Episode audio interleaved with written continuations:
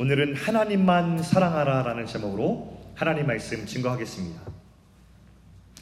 얼마 전 제가 책을 고르는데요. 책을 홍보하더라고요. 소설 시리즈였는데 한 집이었는데 어, 한국에서 예전에 아주 큰 인기를 끌었던 그런 베스트셀러였습니다. 그 소설을 쓰신 작가가 꽤 알려진 유명한 분이었고 또 제가 한번 읽고 싶어서 여러 권 있는 시리즈 중에서 제 1권을 제가 읽기 시작했고 이제 한, 한 권은 다 읽었습니다. 그런데 저는 한 권을 다 읽고 나서 그 다음 권을 읽지 않았습니다. 그 이유는 예전에 쓰여진 베스트셀러가 지금 현재를 사는 제가 읽기에 그렇게 매력적이지 않았어요. 어, 재밌게 잘 쓰여진 책인 것은 인정하지만 뭔가 요즘에 제 마음으로 읽기에는 불편한 내용들이 많이 있었기 때문에 한 권만 읽고 족하다라는 생각이 들었습니다. 한마디로 트렌디하지 않았어요. 네, 책에도 유행이 있다는 것이죠. 제가 예전에 이사를 여러 차례 했었는데 이사를 할 때마다 제게 이렇게 일 중에 하나가 책을 정리하는 거였거든요. 책이 많이 있으니까 그 중에서 어떤 책을 좀 버려야 되겠는데 이 분류하는 게 만만치 않아요. 근데 제가 가장 먼저 하는 일이 꼭 소장해야 되는 책은 남겨두고 버리기 쉬운 책부터 정리를 하는 것입니다. 그러니 정리가 되더라고요. 근데 여러분 보십시오. 그때 당시에는 이 책을 꼭 읽고 싶었고 되게 의미 있는 책이었는데 그때 당시가 아니라 지금 돌아보면은 아 다시 읽고 싶지 않은 책 혹은 이만하면 되었다는 책들이 있습니다. 그게 다 유행 타는 책들인 것이죠. 신앙서적도 마찬가지더라고요. 여러분 그래서 제가 책을 정리하면서 한 가지 깨달았는데 이런 유명한 말이 떠올랐습니다. 클래식은 영원하다. 고전은 영원하다. 라는 말 여러분 들어보셨죠? 예, 예. 이런 말 못 들어보셨어요? 예. 제가 왜 이 얘기를 들었냐면 유행을 타는 책이 있고 안 타는 책이 있는 거예요. 그러니까 안 타는 책은 소장하고 싶어요. 시대가 많이 지났고 오래되었는데도 불구하고 소장할 가치가 여전히 있어요. 그것을 우리가 클래식이라고 이게 부르죠. 참 신기하더라고요. 제가 요즘 한 출판사 IVP에서 출판한 아, 신앙 고전 시리즈를 제가 가지고 있어요. 그거를 한 권씩 읽는데 깜짝깜짝 놀랍니다. 그 책의 내용이. 제가 너무 깜짝 놀라서 하는 일이 뭐냐면 이 책이 언제 도대체 발행되었는가를 발행 연도를 펼쳐봅니다. 더 깜짝 놀라요. 최소한 수십 년이 지난 책들인데 하나같이 제가 왜 깜짝 놀랐냐면 지금 현재를 사는 제 마음과 상황에 너무 적절하게 말을 하고 있는 것입니다. 너무 신기한 것이죠. 이게 고전의 힘이라는 거예요. 시간이 많이 지나도 변치 않게 통찰과 감동을 주는 책들을 우린 고전이라고 불러요. 그래서 뭐라고요? 클래식은 영원하다. 이런 말이 있죠.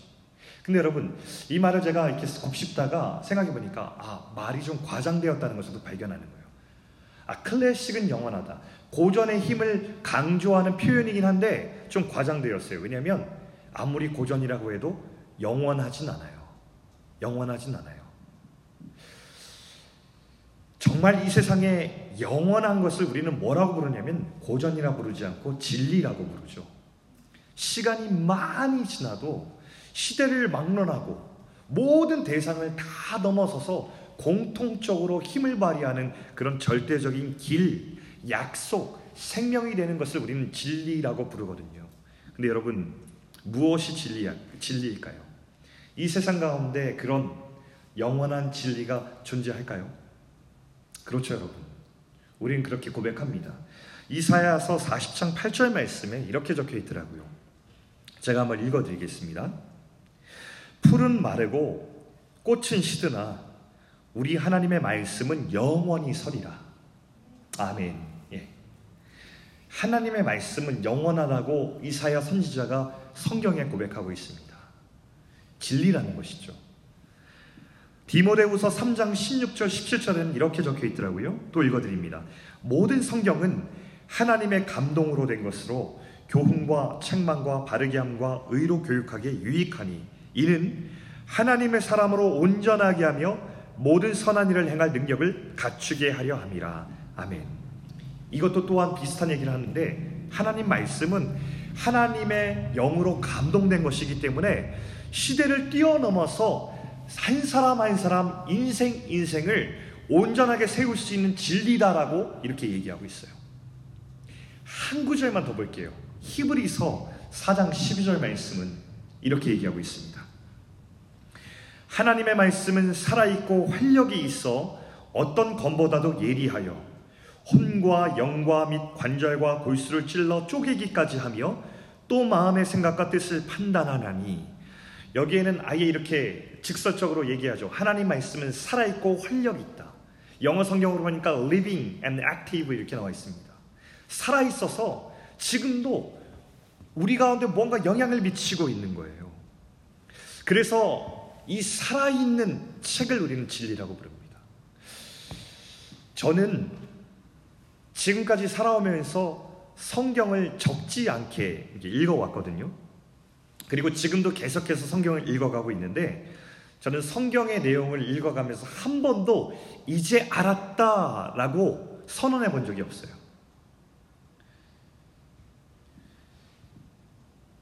여러분, 하나님의 말씀은 살아있기 때문에 시간이 변하고 상황이 변하면 그 새로운 상황과 시간 속에서 새로운 말씀을 주님께 계속 던지시기 때문입니다.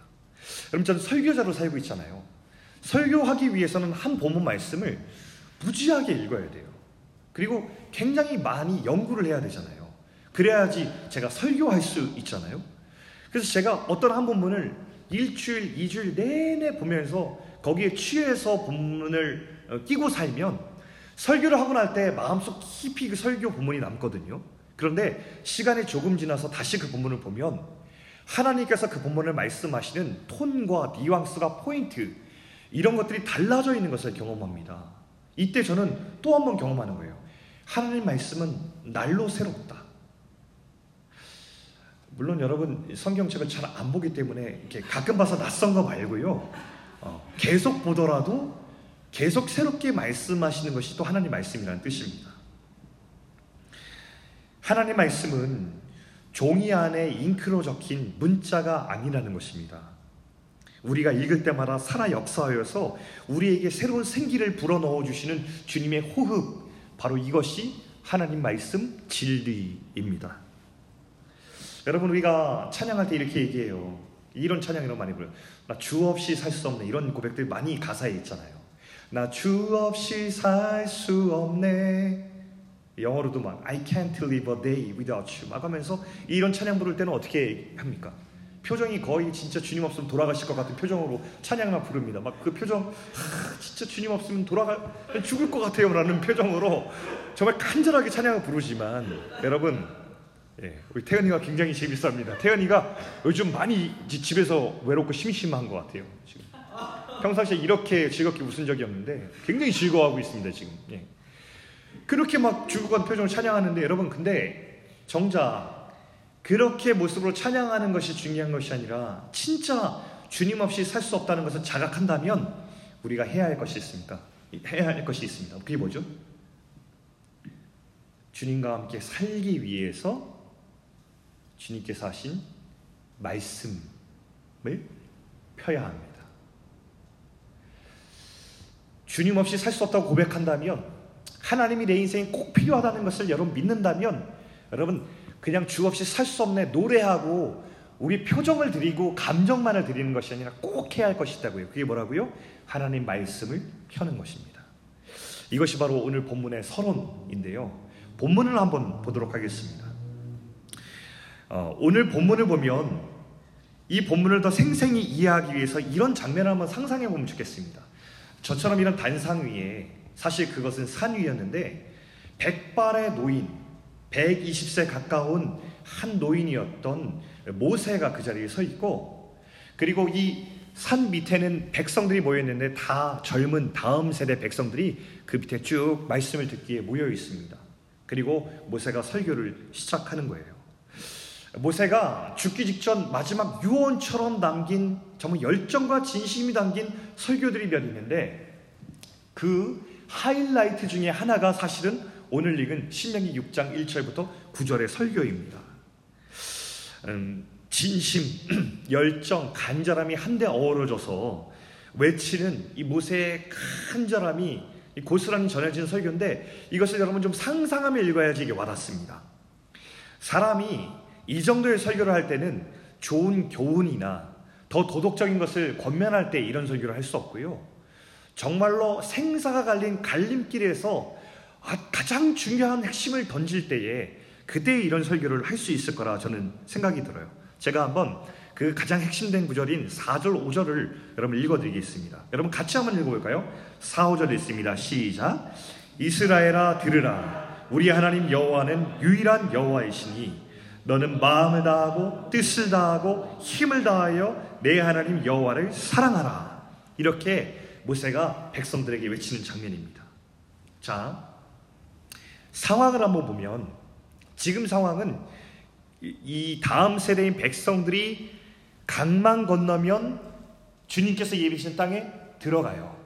한마디로 말하면 다 왔어요. 그리고 거의 끝났어요. 그 땅은 보기에도 아주 비옥한 땅이었고요. 그 땅에 들어가기만 하면 집과 밭과 과실나무가 보장된 땅이었어요. 그리고 안정되고 풍요로운 삶을 시작할 수 있게 되죠. 이제 리더인 모세는 하나님이 약속하신 땅을 코앞까지 다 인도했어요. 그러면 여러분 이렇게 할 수 있잖아요. 지난 40년 동안은 엄청나게 고생했잖아요. 백성들을 인도하면서 얼마나 수많은 일이 있었어요. 그러니 아마 이렇게 할 수 있었을 거예요. 야, 지난 40년 돌아보니까 참 여러 일들이 있었다. 그러면서 지금까지 여기까지 그래도 인도되었고 이제 땅이 코앞에 있으니 어, 스스로를 다독거리고 서로를 격려하면서 축복하면서 야 고생했다. 우리 다 왔다. 이렇게 위로하고 격려하고 축복하는 설교와 분위기로 갈 수 있었을 거예요. 그런데 모세는 지금 그런 설교를 하는 게 아니라 생사의 갈림길에 있는 듯한 설교를 하고 있거든요. 어느 때보다 강렬하고 간곡하게 설교를 하고 있는 거예요. 왠지 아세요, 여러분? 왜냐하면 하나님의 백성들의 이 비전은 땅이 아니라 그 땅에서 하나님을 사랑하는 것이었기 때문에 그래요. 그 땅에 들어가는 것이 비전이 아니었고 앞으로 그 땅에서 살아갈 하나님 사랑 그것이 이 백성의 비전이었기 때문에 지금 이 시점에서 모세는 너무나 간절하고 강력해지는 것입니다. 내가 같이 들어가면 모르겠는데 그는 이 땅을 같이 들어갈 수 없는 그런 상황이었어요. 여기서 눈을 감고 다음 세대들만 그 땅에 들여보내야 되니 이 모세는 어느 때보다 간절하게 자신의 유언과 같은 설교를 지금 이렇게 외치고 있는 것입니다. 여러분 가나안 땅에 들어가면 풍요가 기다리고 있었어요. 풍요는 좋은 것이지만 이 풍요의 특징이 뭐냐면 사람이 한번 풍요로움과 안정에 취하면 안일해지기 시작해요. 사람이 안일해지면 영성이 메마르다는 것을 모세가 알고 있었어요. 가나안 땅에는 우상도 있었어요. 가나안 땅은 비옥한 땅이지만 비가 내리느냐 안 내리느냐 이것이 풍작과 흉작을 결정 내리는 땅이었기 때문에 그곳에는 풍요를 염원하는 사람들의 욕망이 들어있는 우상들이 많이 발전했어요. 더 풍요롭고 더 많이 가지고 더 성공하길 원하는 사람들의 욕망이 덩어리가 되어서 나타난 게 뭐냐면 우상이었어요. 곳곳에 가나안은 우상천지였습니다. 게다가 그 나라에 유행 했던 게 뭐냐면 당시에 모든 사람들이 양육강식의 힘의 논리를 따랐습니다.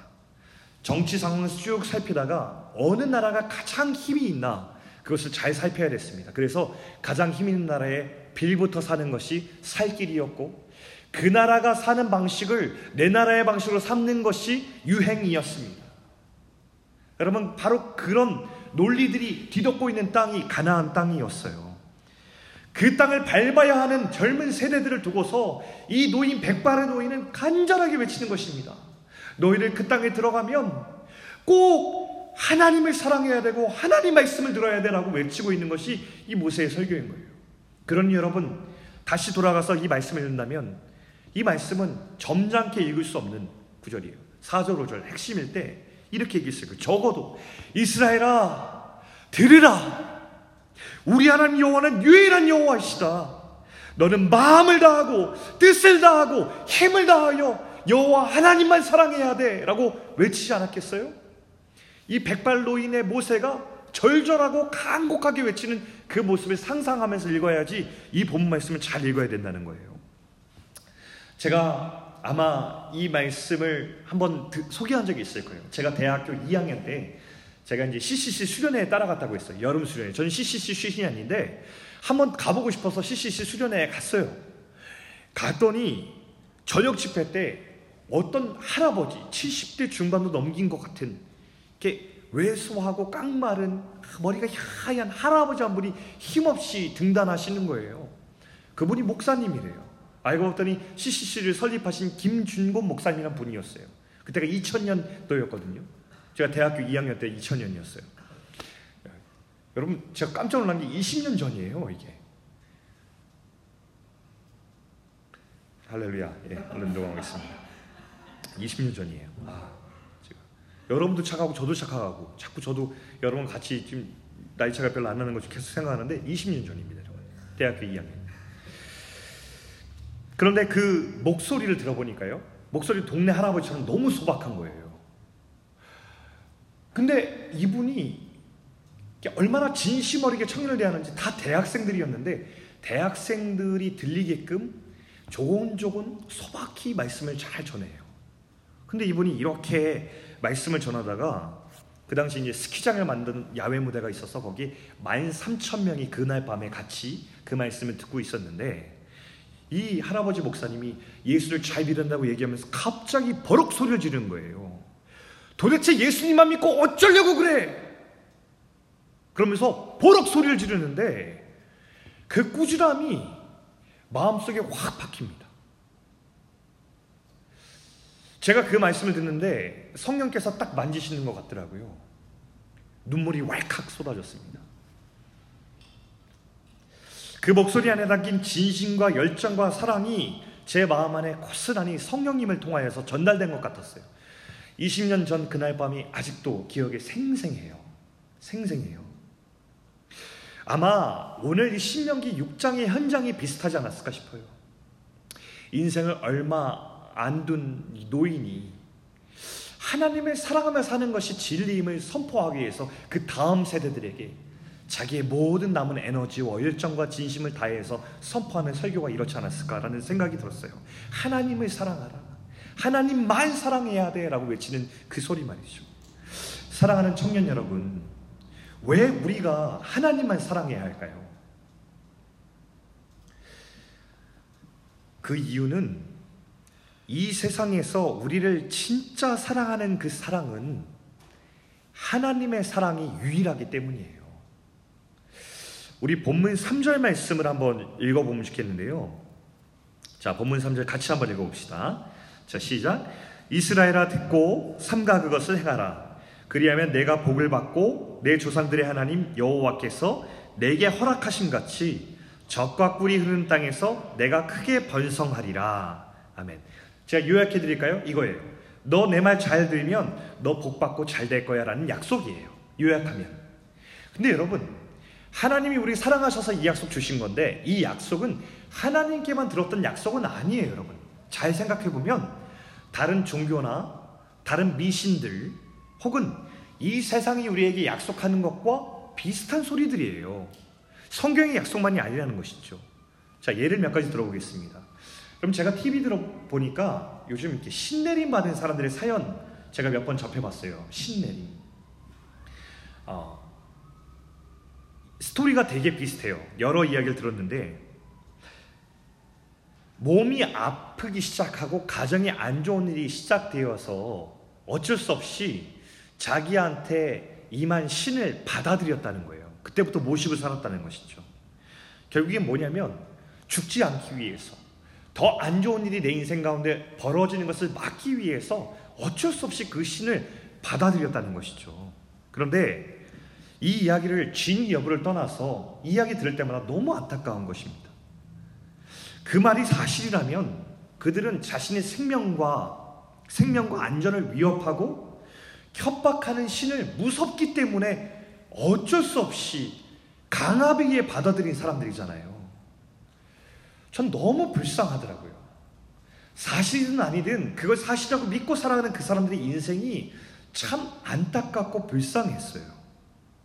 여러분 이 신내림의 스토리 가운데 그들도 간, 간증처럼 이야기하거든요. 이 안에 사랑의 관계가 있어요. 그러면 이 안에 사랑이 없어요. 하나님 외에 어떤 신도 우리가 아버지라고 부르는 신은 없어요. 사랑이 없다고요. 이 세상에 또 다른 강력한 종교가 있다면 그것은 만몬이라고 우리가 불리는 세상의 힘과 돈일 것입니다. 사람들은 저는 종교가 없어요라고 하지만 아니요. 그 사람도 무신론이라고 하는 그 종교를 믿으면서 돈과 힘의 논리로 살고 있습니다. 그것을 예배하며 살고 있죠. 그리고선 그 만몬을 숭배하면서 그가 우리에게 가져달릴 풍요를 꿈꾸며 살아가는 것입니다. 만몬도 똑같이 우리에게 약속을 해요. 사람들에게 약속합니다. 이렇게 약속합니다. 네가 이 힘을 갖는다면, 네가 이 돈을 갖는다면 네 인생은 만족스럽고 행복한 천국을 살게 될 거야 라고 이 만몬의 신이 우리에게 끊임없이 화려하게 사는 것이 어떤 것인지를 이그젠플로 보여주면서 그 세상으로 초대합니다. 그러니 너도 이 논리로 살아. 돈이 최고야, 힘이 최고야 라고 얘기를 합니다. 그러자 우리 모두가 그 만몬을 열렬히 예배하게 되는 것이죠. 그러나 만몬이 외치는 물질 만능주의와 성공제일주의의 뿌리는 사랑이 아니에요. 만몬은요, 사랑이 뭔지 몰라요. 더 잘 살고 더 누리기 위해서 다른 사람의 것을 빼앗는 것을 가치로 여기고 다른 사람을 귀히 여기고 돌보기 때문에 함께 가는 것에 대한 가치를 모르는 것이 만몬이에요. 그래서 결국 우리 모두는 하나님의 형상, 그 인간성이 파괴되고 이기적인 자기 사랑을 계속 추구하게 되는 것이 이 만몬이 우리 안에 행하는 일이거든요.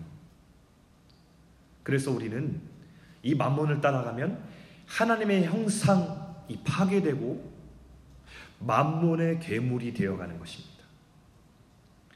이 세상에 어떤 것도 진정 나를 사랑하는 것은 없습니다. 이렇게 사랑을 찾을 수 없는 세상에서 성경은 우리에게 말씀을 하는데요. 요한에서 4장 10절 말씀에 보면 이렇게 얘기를 하더라고요. 요한에서 4장 10절 말씀 제가 읽어드리겠습니다.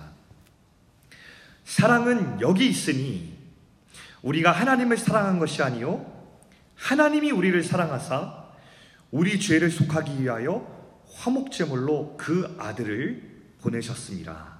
아멘. 사랑이 여기 있으니라고 하면서 이 세상에 없는 사랑, 너희들이 찾고 있는 사랑, 그 사랑 여기 있어라고 성경이 우리에게 소개하고 있는 장면이에요. 여러분 제가 몇 차례 얘기했지만 우리 모든 사람에게는 영혼의 빈 방이 있습니다. 하나님이 우리를 창조하실 때 우리에게 방 하나를 만드셨는데 그 방은 하나님의 사랑이 거하시는 방입니다. 그래서 사람의 영혼은 그 방에 하나님의 사랑을 받아들여야만 그 안에 만족이 있고 기쁨이 있고 행복이 있게끔 창조가 되었어요. 근데 하나님의 사랑이 그 가운데 거하지 못할 때에 그 사랑을 발견치 못했을 때에 사람은 늘 목마르고 갈급하고 헛된 것을 구하게 되어 있습니다. 여러분 그러니 이 세상에서 사람들이 하나님의 사랑이 없는 사람들은 그 공허함과 허함을 채우기 위해서 그 안에 돈을 붓고 쾌락을 붓고 만문을 모시고 또 다른 미신을 섬기고 다른 자신의 신념을 쫓지만 결코 어떤 사람도 그 안에 체험받지 못했던 것이죠.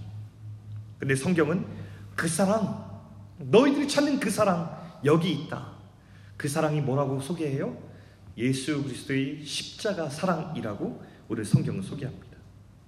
하나님이 우리를 얼마나 사랑하시냐면 우리 죄를 용서하고 죄로 인한 결과 그 죽음을 우리 보고 경험하지 않기 위해서 하나님께서는 십자가 위에 자기 아들을 보내셔서 죽게 하시고 그 죽음으로 우리를 사셨어요.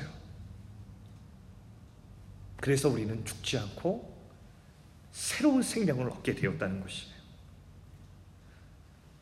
이 진정한 사랑이 오늘 살아가는 모든 인생들을 초대하는 거예요. 하나님만 사랑해야 돼.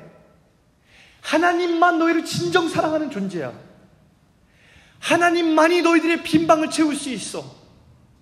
예수 그리스도의 십자가 사랑을 깨달을 때에만 너희들이 하나님을 진짜 사랑할 수 있어라고 우리를 초대하고 있는 것입니다. 사랑하는 청년 여러분, 우리의 인생은요, 마치 넓고 넓은 망망대해에 놓여 있는 작은 배 한 척과 같아요.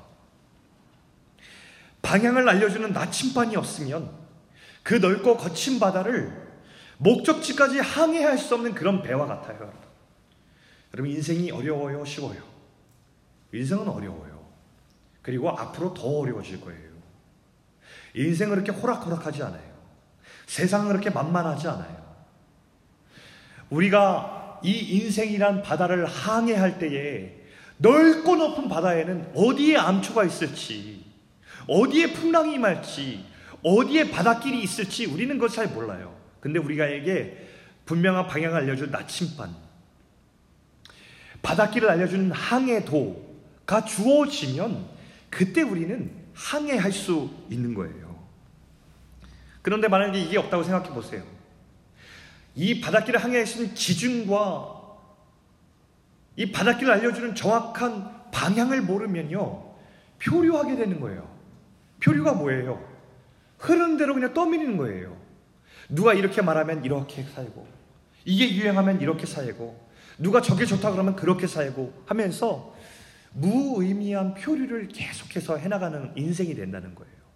근데 여러분, 우리한테 분명한 길을 알려주는 나침반, 분명한 바닷길을 알려주는 항해로가 우리 손에 있으면 우리는 주도적인 항해, 의미 있는 항해를 해 나갈 수 있는 거예요.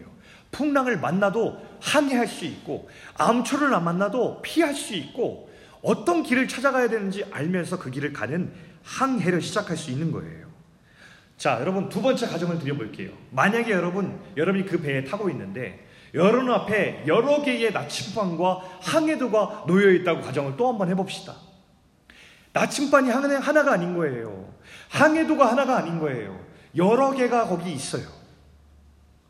근데 그 나침반과 항해도는 하나씩 하나씩 쳐다보니 다 다른 방향을 가리고 있어요. 그런데 한 가지 단서가 있는데 그 나침반과 항해도에는 누가 그 나침판을 만들었는지 만든 사람의 이름이 거기에 적혀 있다고 우리가 가정해 보는 거예요. 여러분, 그럼 무엇을 선택해야 되겠어요? 어떤 나침반과 어떤 항해도를 여러분 고르고 선택해야 되겠어요? 디자인이 좋은 나침반이요? 더 컬러풀한 항해도요? 아니요. 만든 이의 이름을 잘 봐야 돼요. 이 만든 사람이 나를 가장 끔찍히 아끼고 사랑하는 분.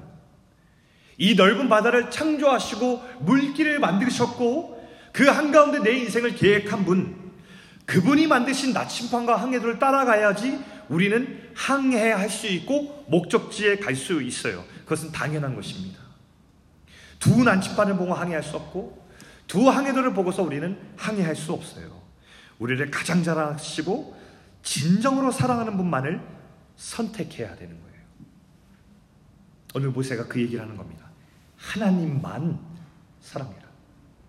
가나안 땅에 들어가서 만나게 될 우상과 세상의 힘과 너희들 풍요를 믿고 살아가는 것이 아니라 하나님 너희들의 절대적 삶의 기준과 진리 되어 주시는 그 절대적인 사랑을 끝까지 붙들고 살아라라고 모세가 얘기하고 있는 것입니다.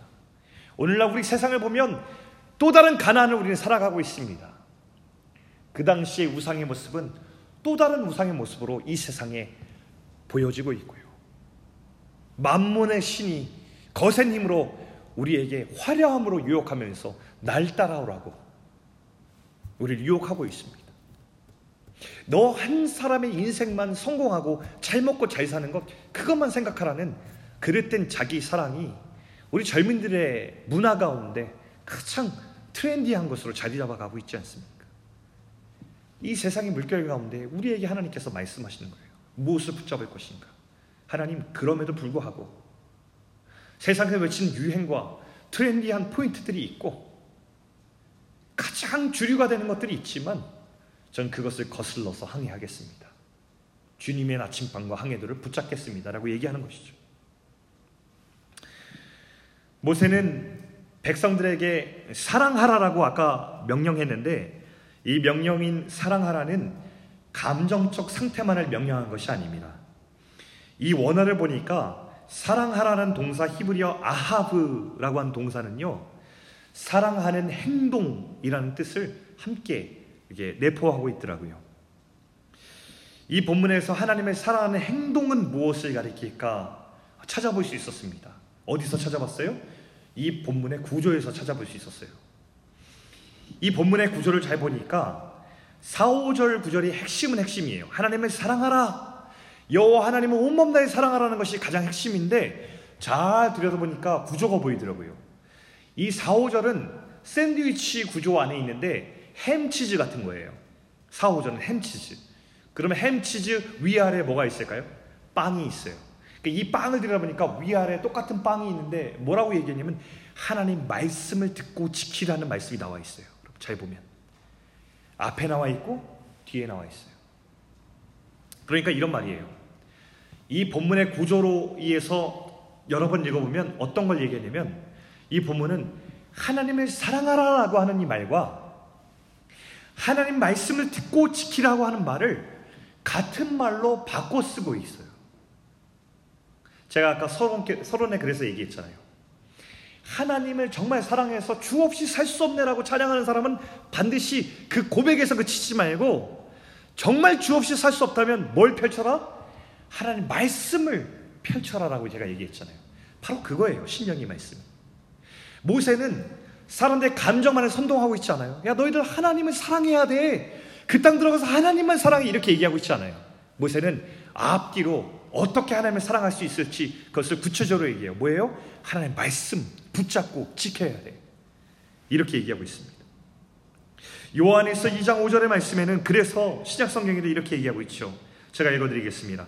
누구든지 그의 말씀을 지키는 자는 하나님의 사랑이 참으로 그 속에 온전하게 되었나니 이로써 우리가 그의 안에 있는 줄 아노라.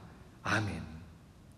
하나님 말씀을 지키는 자, 그 말씀을 듣고 지키는 자가 하나님의 사랑이 온전하게 된 자라고 정의하고 있어요.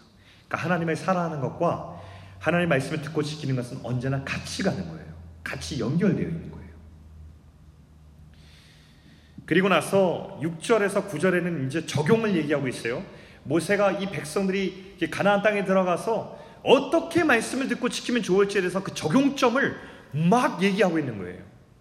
그러니까 이런 거예요. 너희들 이 말씀을 듣고 지키, 지키면서 하나님 사랑해야 되는데 너희들 이만큼 이만큼 하나님 붙들고 살아가야 돼 라고 하면서 얘기하는 구절이 6절부터 9절입니다. 같이 한번 읽어보도록 하겠습니다. 자, 모세의 절절한 심정을 가지고 함께 있습니다. 시작. 오늘 내가 내게 명하는 이 말씀을 너는 마음에 새기고 내 자녀에게 부지런히 가르치며 집에 앉았을 때든지 길을 갈 때든지 누워 있을 때든지 일어날 때든지 이 말씀을 강론할 것이며 너는 또 그것을 내 손목에 매어 기호를 삼으며 또 내 미간에 붙여 표로 삼고 또 내 집 문설주와 바깥문에 기록할지니라 아멘. 이것이 바로 모세가 그들에게 준 적용점입니다. 너희를 그 땅에 들어가면 이렇게 해. 적어도 이 정도로 말씀 듣고 지키려고 노력하면 사람이 사랑해야 되라고 외치고 있는 것이거든요. 너희들 자녀들 그냥 두면 안 돼. 부지런히 가르쳐. 앉아있든 집에 있든 밖에 나가든 길 가든 잠에 자서 일어나든 간에 무조건 하나님 말씀 가르쳐야 되라고 과하다 싶게 하나님 말씀을 가르치라고 얘기하고 있어요. 항상 가르치라는 것의 강조 표현이죠. 또 뭐라고 얘기하냐면요. 너 그것을 어떻게 하냐면 네 손목에 베어 말씀을 손목에 감으라는 거예요. 네 말씀, 네 미간, 이 눈썹과 눈썹 사이 여기에다가 말씀을 붙이고 살아 이렇게 얘기합니다. 이게 무슨 말씀일까요? 네가 손으로 일을 할 때에 네 손으로 행하는 모든 일이 말씀을 떠나지 않게 손에다가 말씀을 감아라.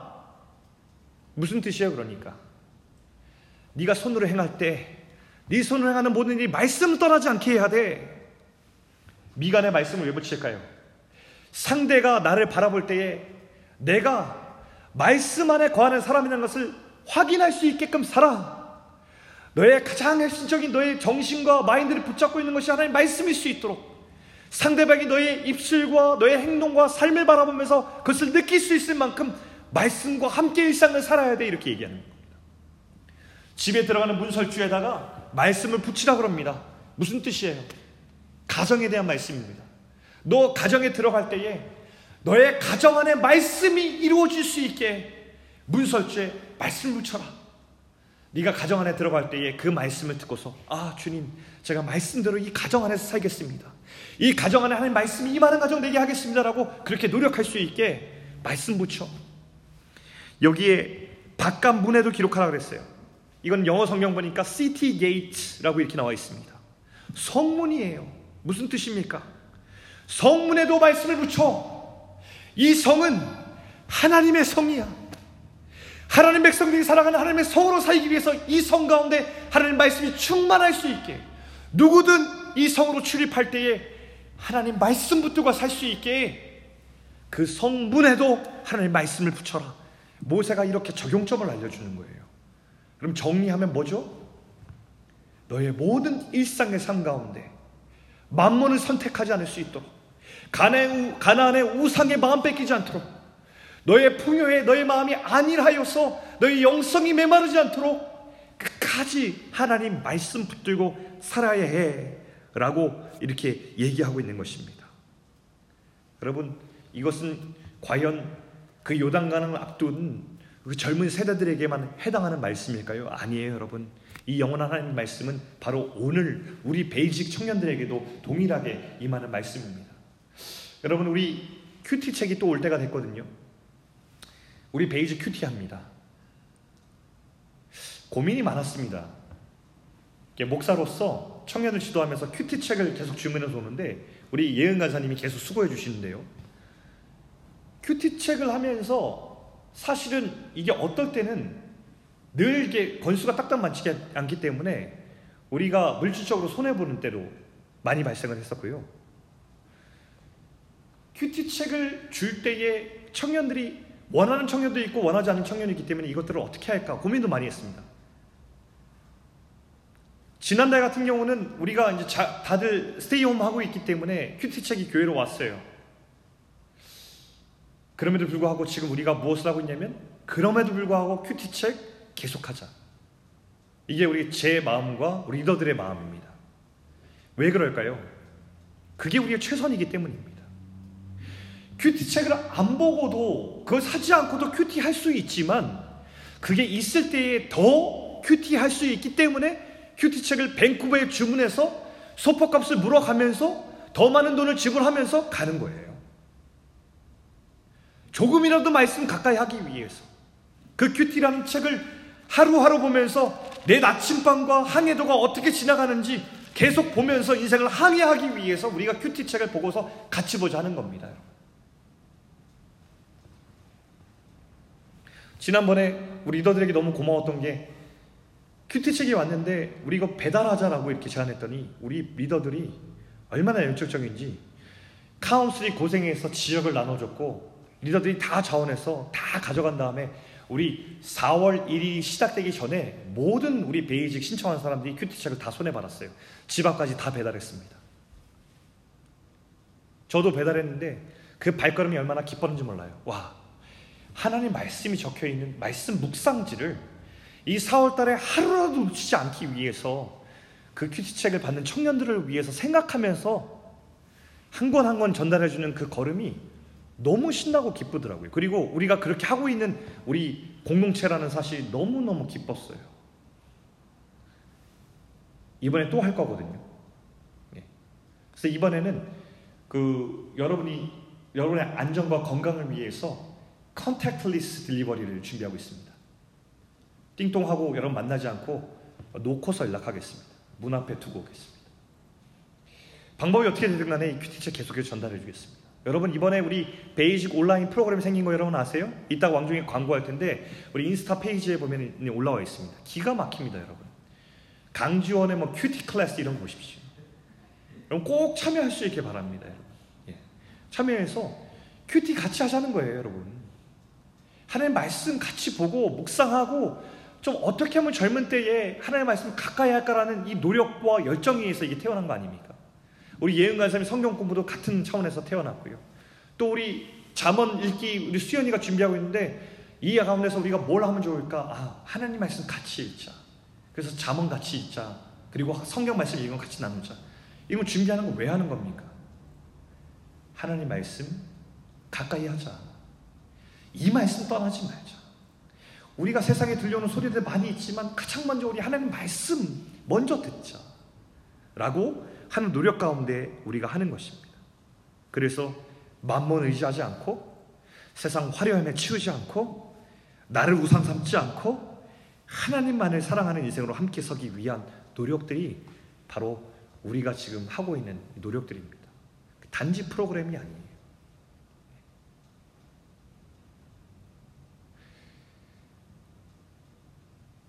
사랑하는 청년 여러분,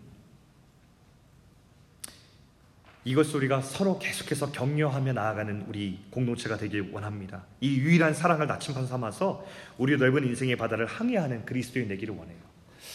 어, 제가 옛날에 좋아했던 만화 영화 여러분들은 봤는지 모르겠어요. 여러분 저랑 세대 차이가 많이 나가지고 제가 가끔씩 이거 되게 재밌는 거다 이러고서 드립을 칠 때 여러분이 전혀 반응하지 못하고 난 그거 모르는데 라는 표정을 지을 때가 있어요.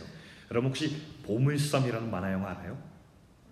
네, 감사합니다. 네, 네, 대답 감사해요. 여기 있는 분들은 다 모른다고 했어. 보물섬이라는 만화 영화는 굉장히 재밌는 만화 영화예요. 이게 바다를 항해하는 그 만화 영화인데 주인공이 보물섬 보물섬으로 향하는 지도가 한 장 있어요. 그 지도는 한 장만 존재해요. 그 지도를 갖고서 서로 갖기 위해서 해적들이 서로 분투하고 싸우고 하는 그런 이제 만화 영화거든요. 근데 여러분 이 만화 영화를 갑자기 생각이 났어요. 본문 보다가. 어, 그렇지. 우리 가운데 진짜 보물섬으로 향하는 그 소중한 지도 한 장 우리 마음속에 품고 사는 사람들이 바로 우리 성도이자 그리스도인이라는 생각이 들었어요. 여러분 그거 빼앗기지 않으면 좋겠어요. 해적들한테 뺏기지 않으려고 그 주인공이 엄청 노력하고 막 도망다니고 막 해적들하고 싸우고 쫓기고 쫓기고 하거든요. 빼앗기지 맙시다 우리.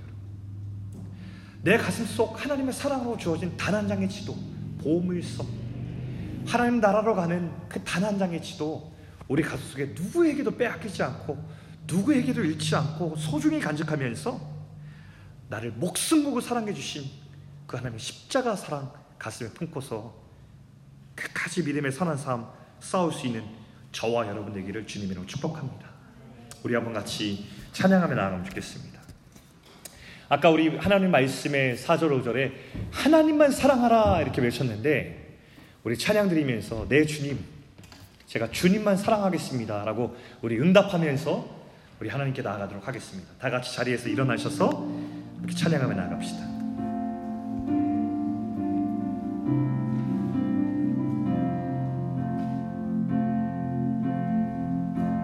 주님만 주님만 주님만 주님만